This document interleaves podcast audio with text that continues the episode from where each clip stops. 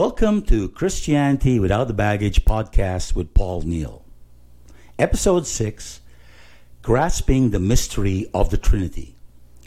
One of the most important foundational teachings of Christendom is the doctrine of the Trinity. But if you were to ask the average Christian to say what it is, this is what you'll get. The Trinity is three persons in one God, the Father, the Son, and the Holy Spirit. If a non Christian were to ask, doesn't that sound like three gods? How can three be one? The most likely answer would be, I don't understand it, but that's what the Bible teaches, and I just accept it. Now, first, a disclaimer here. I'm not going to say that I fully understand it. In fact, no one can make that claim either. I can't help remembering the late Boy Scout director of the Catholic school I attended, the amiable Father Mondragon. My brother Tom and I would serve as his altar boys on occasion. Whenever he was asked a difficult theological question by us curious boys, he would lift his palms up under his face saying, Ah, that is a mystery. And he wasn't the only Catholic priest in our school who would answer like that. As an evangelical Christian years later, my pastor would make fun of that response of a mystery. For we arrogantly believed we had the truth of Scripture as written in the inerrant Word of God. No, sir, no, ma'am. We didn't have mystery, but certainty. I now realize that in more ways than one, the Catholic padres were correct. It is a mystery. God is a mystery. Simply to say one understands the mind of God because of words written in the Bible, to quote the late Bishop Spong, is the height of arrogance. In my first episode of this podcast titled Imagining God, I tried to say how I perceive God who is all knowing, all loving, and everywhere using my 21st century imagination. For isn't it in our minds that we make sense of the God we worship?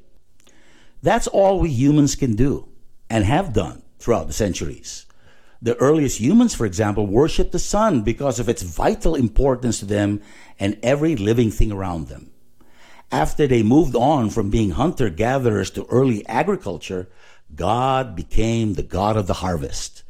Forming the first communities, God became a tribal chieftain God. And as these communities united to form the early cities to city states, God became the military God king. If you read through the Bible, you will see the Old Testament authors' evolving perception as they try to make sense of God with their Bronze and Iron Age minds. Just like the other peoples of the world, the Hebrews saw their God as a tribal God. Every tribal God has a chosen people because this expresses the belief that everyone else, well, is unchosen. Therefore, you can justify anything you do to them because God has already rejected them. Read it for yourself in Exodus, Joshua, and 1 Samuel. Genocide? Sure. Rape? Absolutely. Don't tell me if you read those passages you didn't scratch your head. And if you did, like I did, it's because you now have a different perception of God. Now we see God as revealed by Jesus Christ and, of course, our modern minds. But in those days, that was perfectly acceptable because the tribal God hates everyone that the tribe hates. In Exodus, God hates the Egyptians. In Joshua, he hates the Amorites. In 1 Samuel, God hates the Amalekites and ordered total genocide of the population, including the animals. The tribal God was a God of exclusion. Like I discussed earlier, only the tribe is chosen. The rest are damned. Does this sound familiar? Indeed, for so many of our dear brothers and sisters still hold on to this position. But if you keep reading through the Old Testament, you will find that even in the minds of the ancient peoples who believed in a very small universe, their perception of God evolved. The prophet Hosea revealed to us in the story of his wife Gomer a God of unconditional love. She went from being an unfaithful party girl to prostitute. Every time Hosea sought her out and brought her back, each time she would run away again. Eventually, the years took their toll, for even a prostitute has to be desirable to sell her body. Her survival finally depended on her being purchased as a slave. That is, if anybody would have her. Hosea found her in the slave market and redeemed her by purchasing her from those that sought to profit from even her highly diminished appearance. He brought her back to his household, not as a slave, but as the wife he loved. The prophet Amos taught that worship that ignores the poor is injustice and nothing but idolatry. God is redefined as justice, not judgment, but fairness, compassion, and acceptance. In Jonah, we understand that God does not accept prejudice. If you want to know what prejudice really means, it's when you think the limitless love of God is limited to our capacity to love. In Malachi, the last book of the Old Testament, the tribal understanding of God is completely redefined as a God who loves all peoples of the earth. Look what it says in Malachi 1:11. From the rising of the sun to its setting, my name is great among the nations, and in every place incense is offered to my name.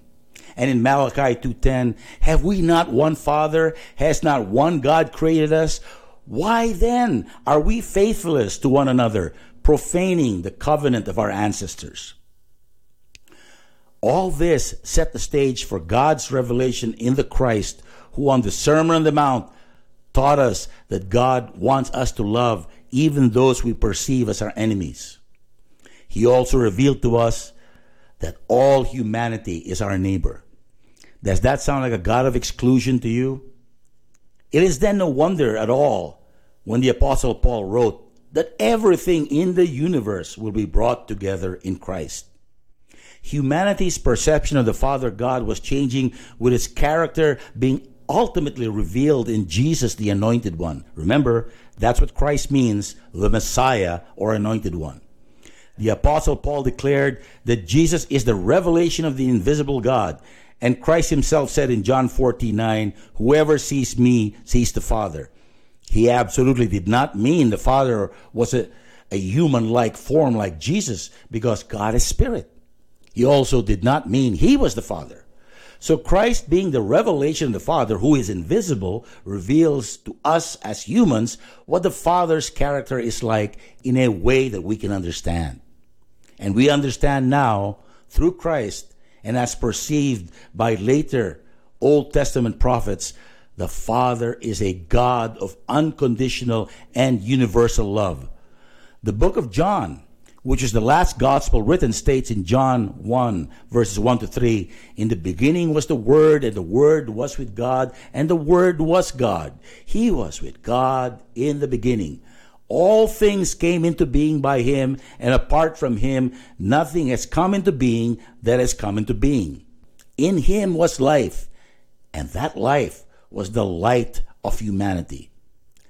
Now, it's very easy to miss the deep insight those verses proclaim just by a quick reading, or in this case of a podcast, just hearing them.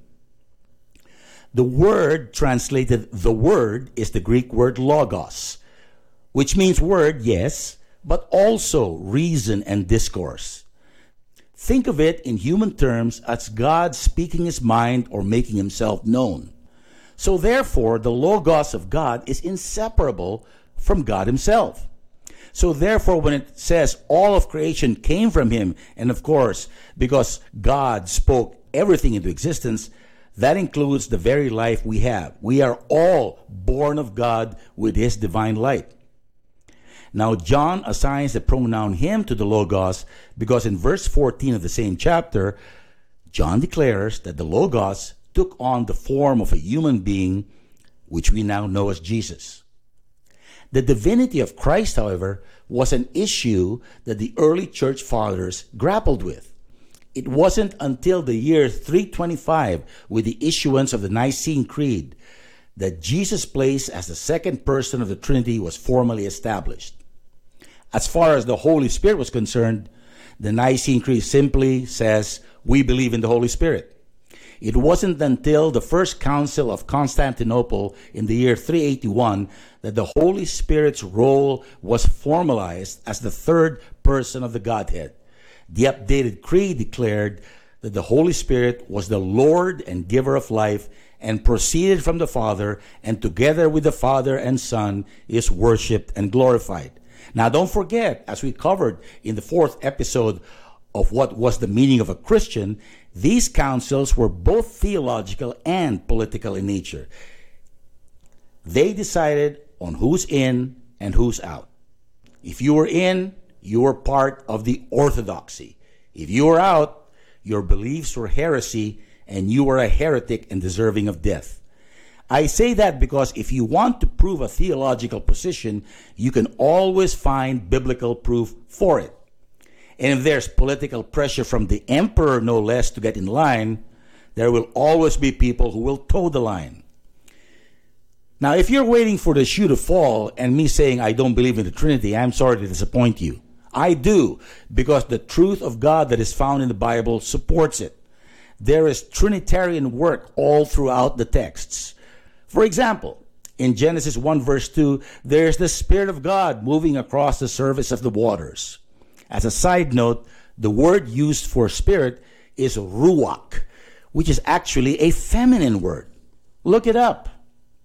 I think this is God's way of reminding men who were the Bible authors that while Yahweh, the Father God, is perceived in the Bible as masculine, God transcends mere human gender classifications. How about the Genesis 32 story of Jacob wrestling with God? In verse 24, the one who wrestled with Jacob, who eventually twisted his hip, was identified as a man. And in verse 30, Jacob said, he saw God face to face and survived. Is this a pre incarnate appearance of the Logos, who we know as Christ? But remember, this is Christianity without the baggage, and I have no company line to fall behind. I just want to make sense of what is revealed in the simplest, less burdensome way possible.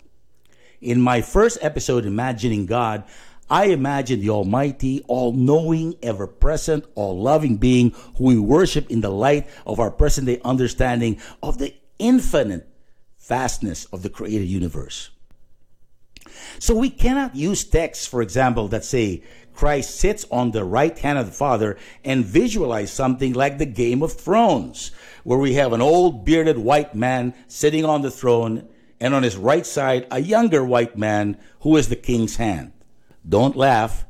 If we're being honest, we've all had that picture in our heads.